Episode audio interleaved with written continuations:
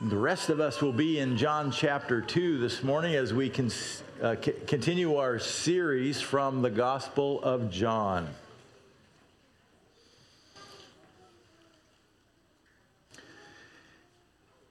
In his book, Authentic Christianity by Ray Stedman, uh, Ray tells um, about a man who had been an alcoholic for years, but he experienced a dramatic conversion to Jesus Christ. One day, this man was asked by a friend, he said, Now that you are a Christian, do you really believe in the miracles of the New Testament? And the, the converted alcoholic came right back and said, Well, yes, I do. Um, then he said, Do you believe that story about Jesus changing water to wine? And he said, I sure do. His friend came back and said, How can you believe such nonsense? And then here came the answer. At our house, Jesus had the power to change whiskey into furniture. Jesus has the power to change things. He has the power to change people.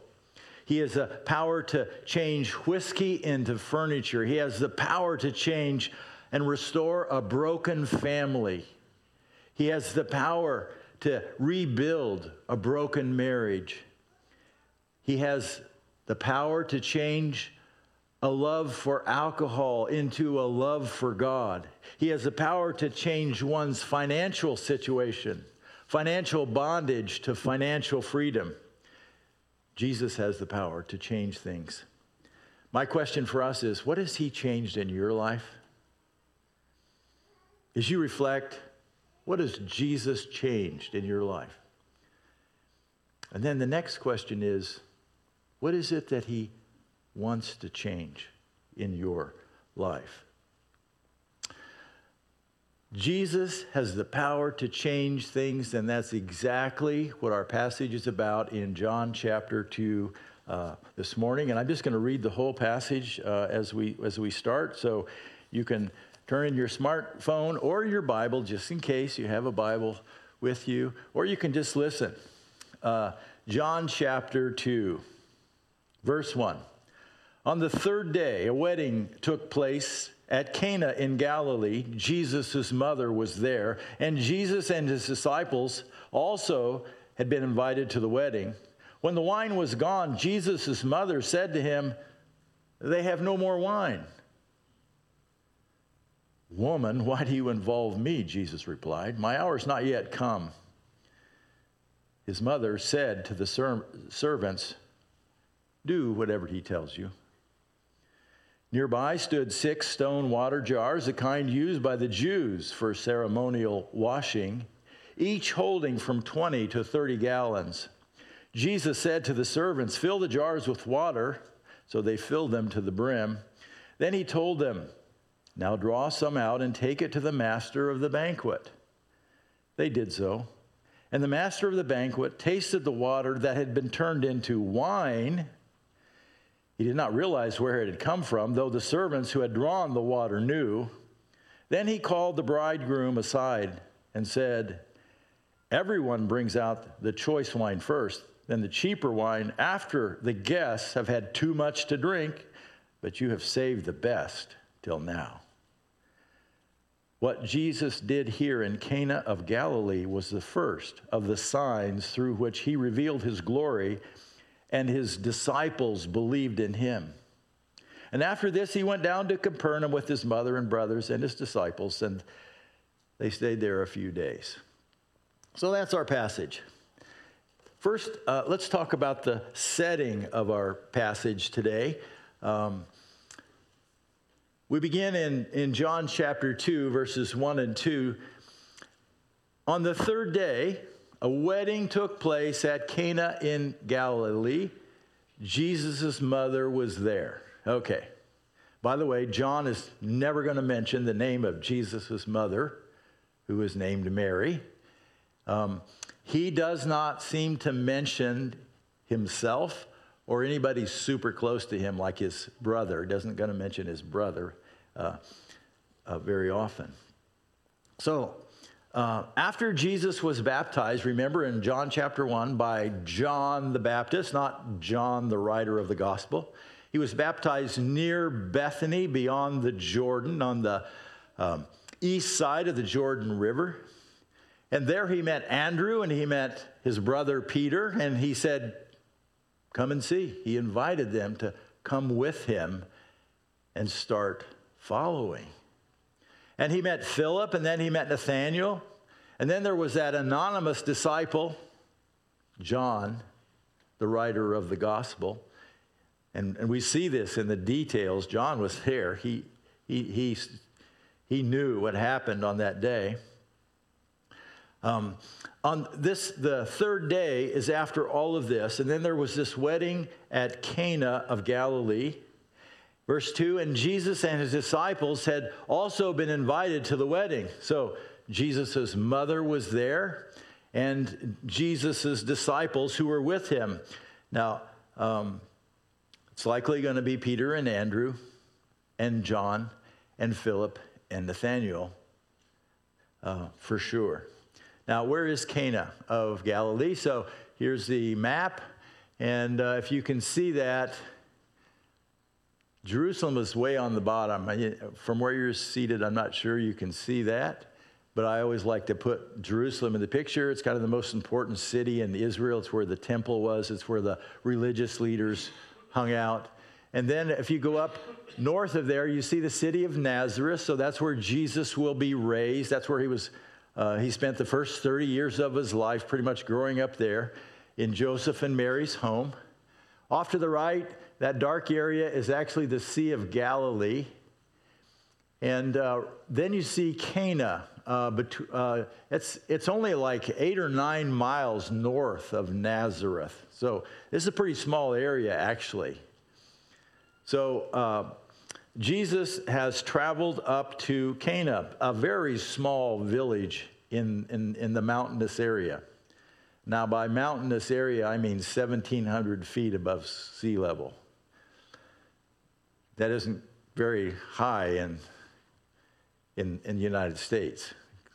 Because, like, we are over 800 square feet here today above uh, sea level. Um, but uh, when they get to the wedding, we find that there's a wedding snafu, verses 3 and 4. And it's helpful to talk about the customs of the day, the wedding customs of the day, just to kind of refresh uh, this for you. The wedding customs of the day included typically the parents made the arrangements for a couple uh, who were going to be married, and uh, it was a legal arrangement. And um, after this engagement, it was a formal legal engagement. After this uh, took place, then there was typically around a year of waiting before the actual ceremony, uh, the, the wedding, and the great celebration. On the wedding day, the groom and his friends made a huge deal out of a, a, a procession to go to the bride's home and to retrieve her and then bring the bride all the way back to the groom's home, usually his parents' home. And after that, it was a time for a great celebration. Wasn't uncommon that the whole community was invited, everybody was invited. And during this uh, reception, um, it could last for seven days.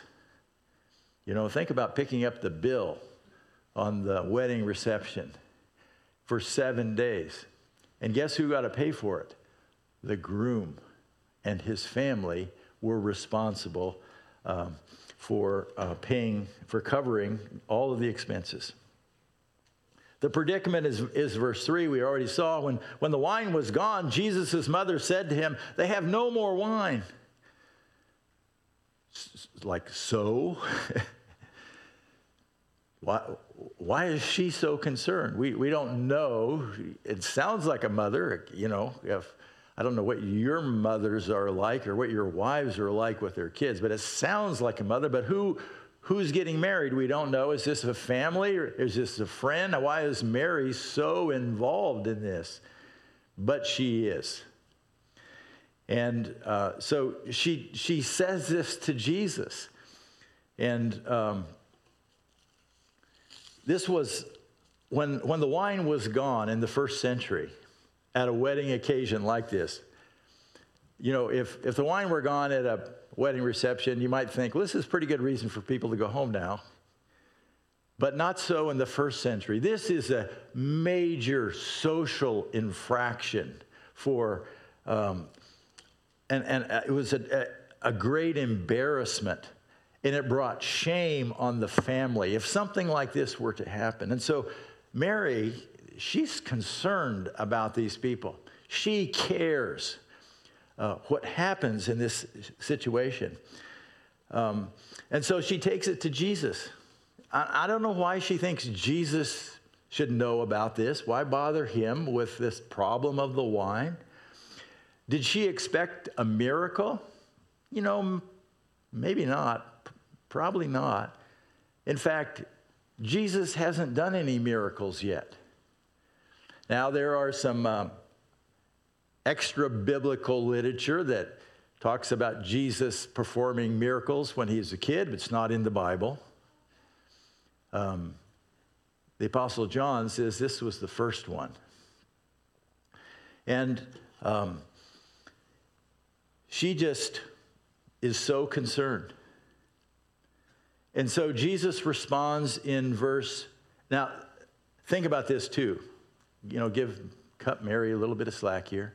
Jesus is her oldest son, oldest child.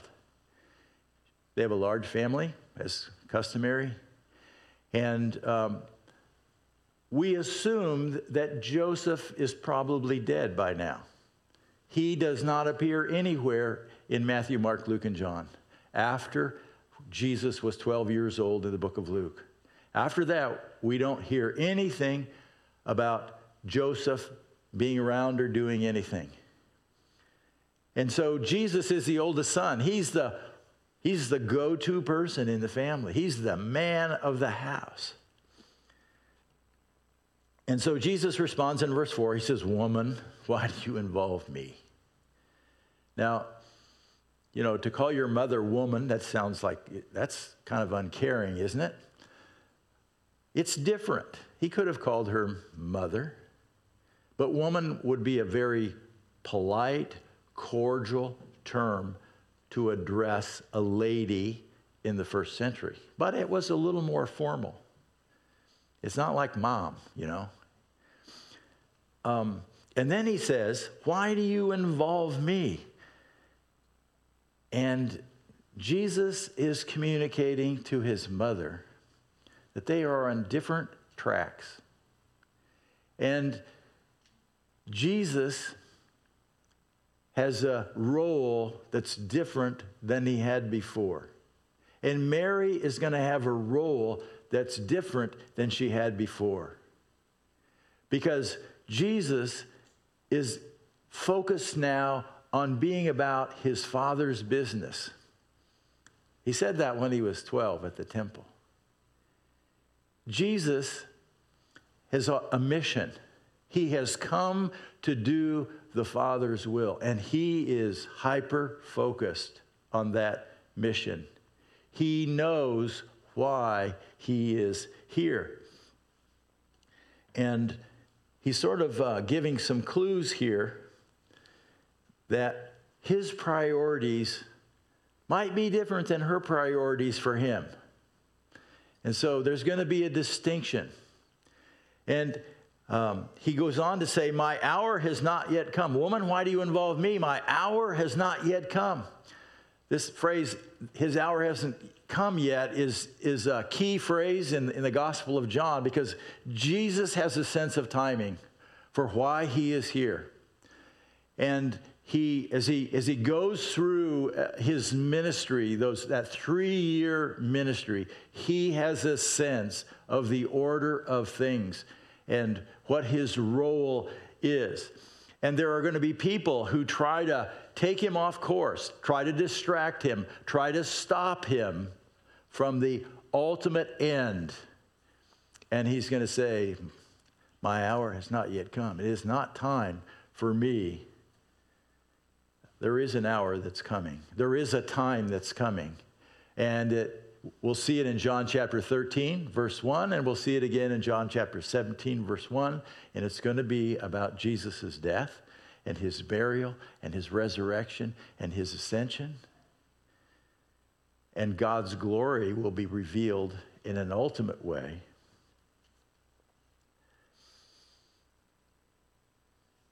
Jesus has come to do his Father's will, to be about his Father's business. And that's going to supersede Mary's priorities.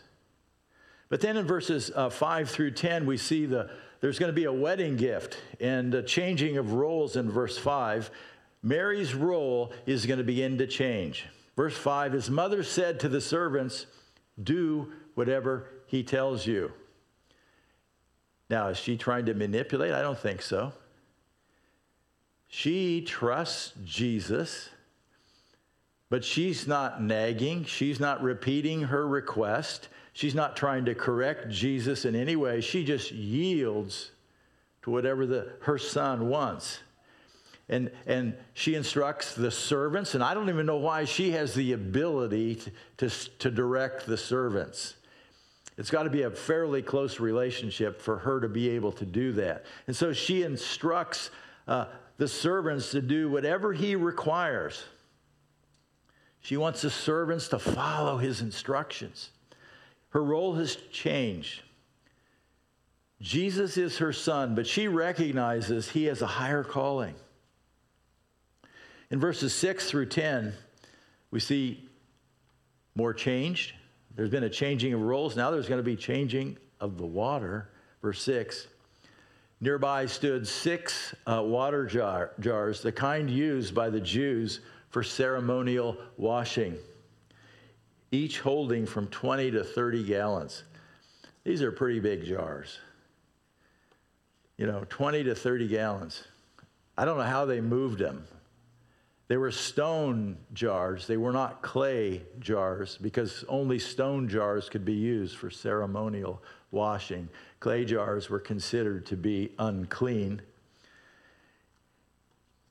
20, these are 20 to 30 gallons each. Six of them. How much water is that? So the water was used for this. The normal thing is so you have this, uh, the wedding guests there. And the ceremonial washings were when your guests came and uh, there would be a servant who would pour water over their hands before they ate, and then they would pour water over their hands again after they ate. And um, I suppose there was some actual cleaning involved, but it was a religious practice uh, that they uh, were involved in. So Jesus gave these instructions in verse 7. He said to the servants, Fill the jars with water. So they filled them to the brim. Um, verse 8, then he told them, Now draw some out and take it to the master of the banquet. They did so. And the master of the banquet tasted the water that had been turned into wine, he did not realize where it had come from, though the servants who had drawn the water knew. So um, the servants followed Jesus' instructions, and they got to experience a miracle up close and personal. Um, they got to see that Jesus has the power to change things. And they brought the wine to the master, and he is totally surprised that the wine had, he was expecting that the wine would run out. Then he called the bridegroom aside, and he was, see, the bridegroom is the one responsible. He's, he's the one to make, make he, he, he's got to provide all of this. And the master of the banquet is his job is to supervise that it all gets taken care of and people get served. And so he, he calls the bridegroom aside in verse 10 everyone brings out the choice wine first, then the cheaper wine after the guests have had too much to drink. So this is just customary. The master of the uh, banquet just talks about th- what's normal, the way people usually do it at weddings. Let, let everyone drink at first. And so they've had enough that their, their palates are no longer sensitive to what they're drinking. And then you can uh, keep the costs down a little bit by bringing out the cheaper wine. And then the master of the banquet says, But you have saved the best till now. The best wine was for last. The wine that Jesus Christ the Creator God provided was the best. The best was for last. Jesus, this is how Jesus works. God saves the best for last. And guess what? The couple received a rather large wedding gift. 120 to 180 gallons of the best wine. It is now theirs, provided by Jesus of Nazareth.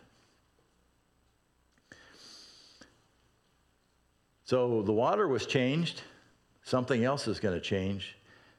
And I've just entitled this The Changing of Covenants. Um, Wine is mentioned in the Bible in uh, many different places. In the Old Testament, in the New Testament, it was a very common beverage of the day. Um, typically, uh, common wine was, was uh, quite low in alcoholic content compared to what you might buy today. Um, it would be watered down. They would, they would make wine, it would be called strong drink, and then they would add a lot of water to it and it was a common beverage. It had a lot of purposes. It was used for celebrations. It was used uh, even medically because water was often had bacteria in it, and a little wine helped take care of stomach issues. But wine is also used figuratively for the blessing of the kingdom of God. That that in the future there is going to be great blessing. And um, it's described as, and uh, could be literal, but it's, it's, it's pictured as a great blessing. There is going to be a wedding feast with a bridegroom and the bride, and Jesus will be the bridegroom, and his church will be the bride, and Jesus is going to provide everything. The miracle of Jesus turning water to wine depicts more than just a miracle. It portrays what Jesus is going to do. He's going to bring a change to the old covenant. He's going to bring a change to the 613 commandments in the law. He's going to be bring a change to the way God's people worship God. And they no longer will need to be in Jerusalem and to offer sacrifices because Jesus' blood will establish a new covenant, a new way of approaching God, a new way to worship God, a new wine, not an old wine. In verses 11 and 12, we see the wedding significance. We see the purpose of the sign in verse 11. By the way, what is the sign? Well, thank you for asking. It's a miracle. A sign is a miracle of God. And a sign always has a purpose. At least that's how it's, I'm talking about a New Testament definition of what a sign is, and especially the way John uses it here. It always has a purpose. Jesus did a lot of miracles. And um, John just picks seven in the book of, of uh, John. He only describes seven signs or seven miracles. John said, you know, there are a lot more than this, but he's just picked seven. Why? So that they might believe that Jesus is God's Son, so that they might believe. And so this miracle is given. And what a sign does, and here we go a, sign in the, in the Bible authenticates the message and the messenger. God often used this when he was doing something new and different, when he was bringing change. Uh, when, he, when he wanted to get people's attention, he would send a messenger, and that messenger would have the ability to do miracles in, on behalf of God, and it was to draw their attention. Wake up, pay attention. God was saying, I'm about to do something. And that's, that's why there are so many miracles in the life of Jesus, because God wanted people to pay attention and that they should start listening to Jesus because God is at work. That's why in the New Testament, uh, the Apostle Paul writes, The Jews seek for signs, and the Greeks seek for wisdom. It's their approach to knowledge. Jewish people are looking for revelation from God. And one of the ways is when they see a sign from God, a miracle from God. It draws their attention to listen to the messenger. That's why people came up to Jesus and said, Show us a sign. That's why people came up to John and said, Show us a sign. Because that's, that was just wired into their culture. In John chapter 2, verse 11, what Jesus did here in Cana of Galilee was the first of the signs through which he revealed his glory. This, this miracle was given so that the people of the nation Israel would start paying attention, so that the people of, of Israel would listen to Jesus they would begin to see that Jesus is the promised Messiah, the anointed one. And by the way, Jesus' miracles always had a purpose. They always had a purpose. He never did any miracle that was fanciful, you know, just, just to see if he could, just to be cool. It was, it, there was always a clear purpose. Um, And so, this was the first sign through which he revealed his glory. It was just about giving people a glimpse of what God is like, to show his power, to display who God is and what he can do. And ultimately, his glory will be revealed when he dies on the cross and he pays the penalty for the sin of the world when he's resurrected on that first Easter Sunday. Proof of his victory over sin and death and Satan. The significance for us oh, his disciples believed in him, um, and that was, that was the win. His disciples, Andrew and Peter, John, Philip, and Nathaniel, they see this, they get this experience, and they believe. The significance for us, pretty simple Jesus is in the transformation business. That's what he does. He's in the reclamation, transformation business. He turned water into wine. He changed the old covenant into the new covenant. He can turn whiskey into furniture. He changed me from an atheist to here I am.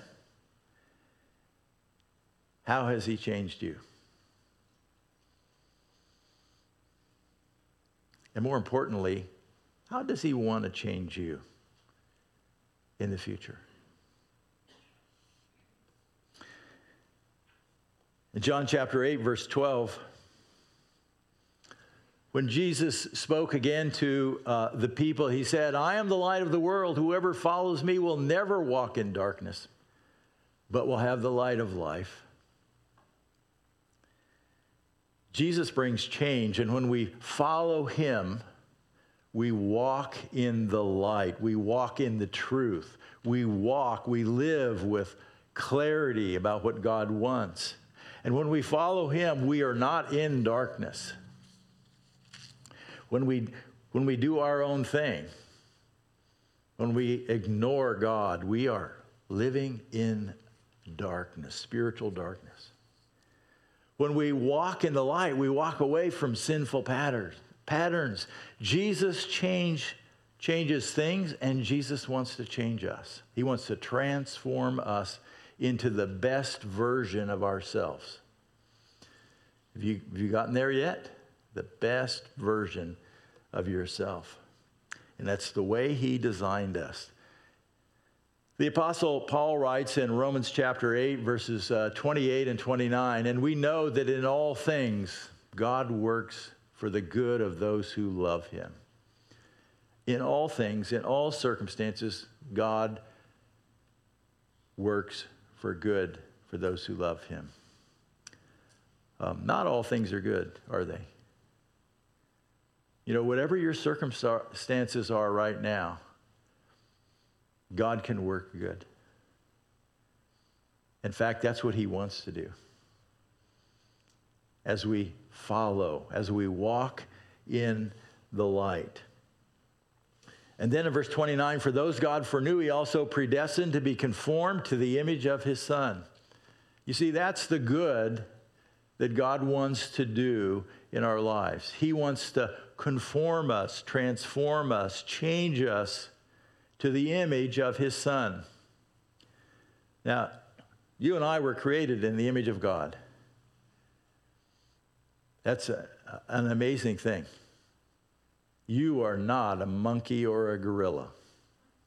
You were created in the image of God. Sin has marred that, has messed it up. We are not perfect people. And yet, God wants to work in our lives to restore that image back to where it needs to be. And it's in the image, in fact, it's going to be better than Adam and Eve. It's going to be in the image of his son, Jesus Christ. God desires to transform our character to be more and more just like Jesus' character. So, what, what does transformation look like? What, what if God actually changes us to be more like Jesus? What would that look like? And I think the Apostle Paul gives us some clues in Galatians chapter 5 and verses 22 and 23. It's a passage you probably know well. And the Apostle Paul writes, But the fruit of the Spirit is love and joy and um, peace and forbearance and kindness and goodness and faithfulness, gentleness and self control. Against such things. There is no law. And so, um, if we would be conformed to the image of Christ and walk in the power of the Spirit, God would be molding us and changing us. And the fruit of this kind of life, the outgrowth, the result of this changing character is that we would become more loving people. I don't know about you, but I need to become more loving we, we, would, we would become um, more joyful people. Not just being happy, but joy on the inside, not dependent on the circumstances on the outside. Uh, we would grow in being able to have peace in the inner person. We would grow in our ability to put up with other people to cut them some slack more often rather than maybe going off on them or criticizing them. We would grow in our ability to be kind to people. We would actually grow in goodness, becoming more like Jesus. We would grow in our ability to be faithful, to walk with Jesus faithfully. We would grow in gentleness. We would grow in self control.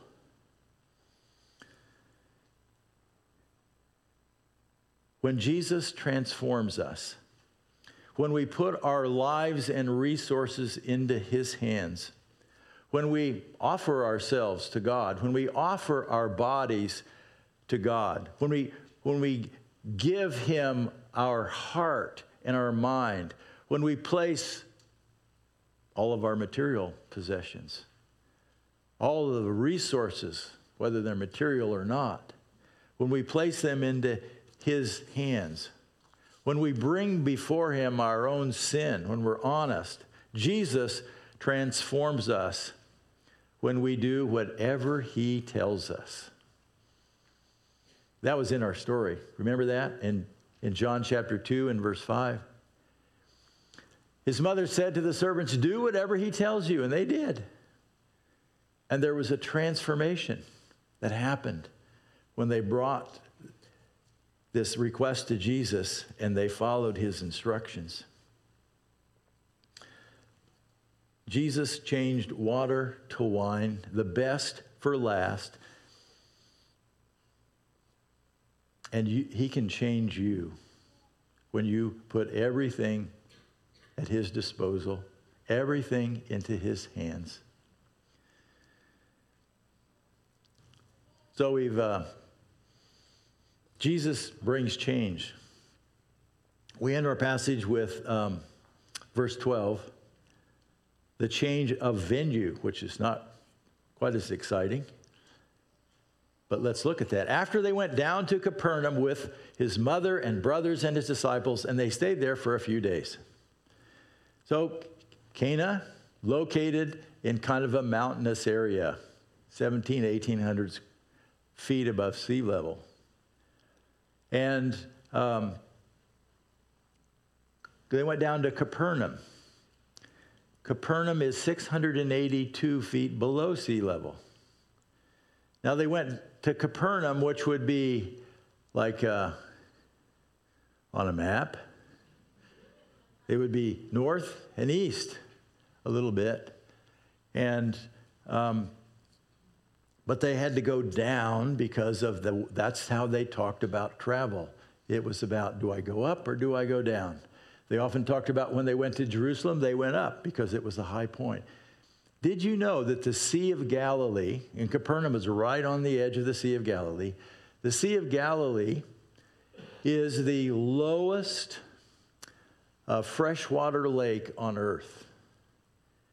And so Capernaum is just right there on the edge of that lake. They went down. Jesus' mother traveled with him. Jesus' brothers traveled with him. Who are they? Well, Mark chapter 6 gives a list of his brothers James, Joseph, Jude, and Simon. They did not believe yet, but they're hanging out with their brother. Sometime they're going to think he's a little off course. And sometimes they're going to try to direct him on their course. But they're just going to hang out. And then there were the disciples. And we know who they are, at least five of them. And they have come to believe.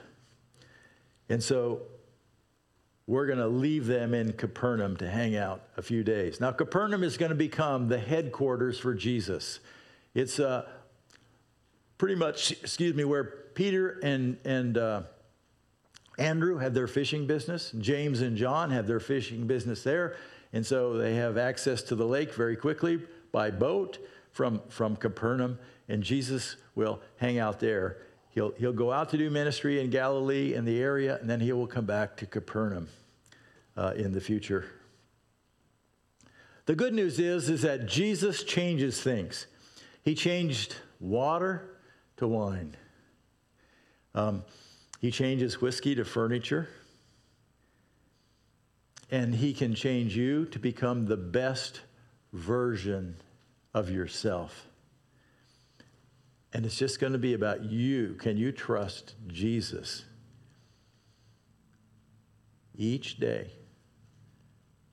to help you become the best version of yourself? Let's stand for prayer.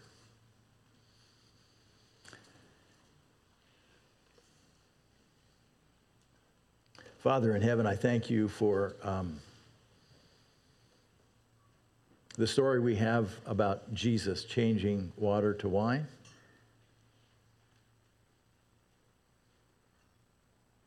We're grateful to know that Jesus has the power to overcome anything. He has the power to change things, He has the power to overcome sin, He has the power to overcome failure, He has the power to make things beautiful that have become ugly. God, may we be willing to place our lives into His hands as our Lord. May we seek to follow Him and follow His directions, His instructions from His Word. Cause us to be mindful of what you want to do in our lives. Help us to entrust ourselves into your hands that we might become the best version of ourselves because we're more like Jesus. I pray this in Jesus' name. Amen.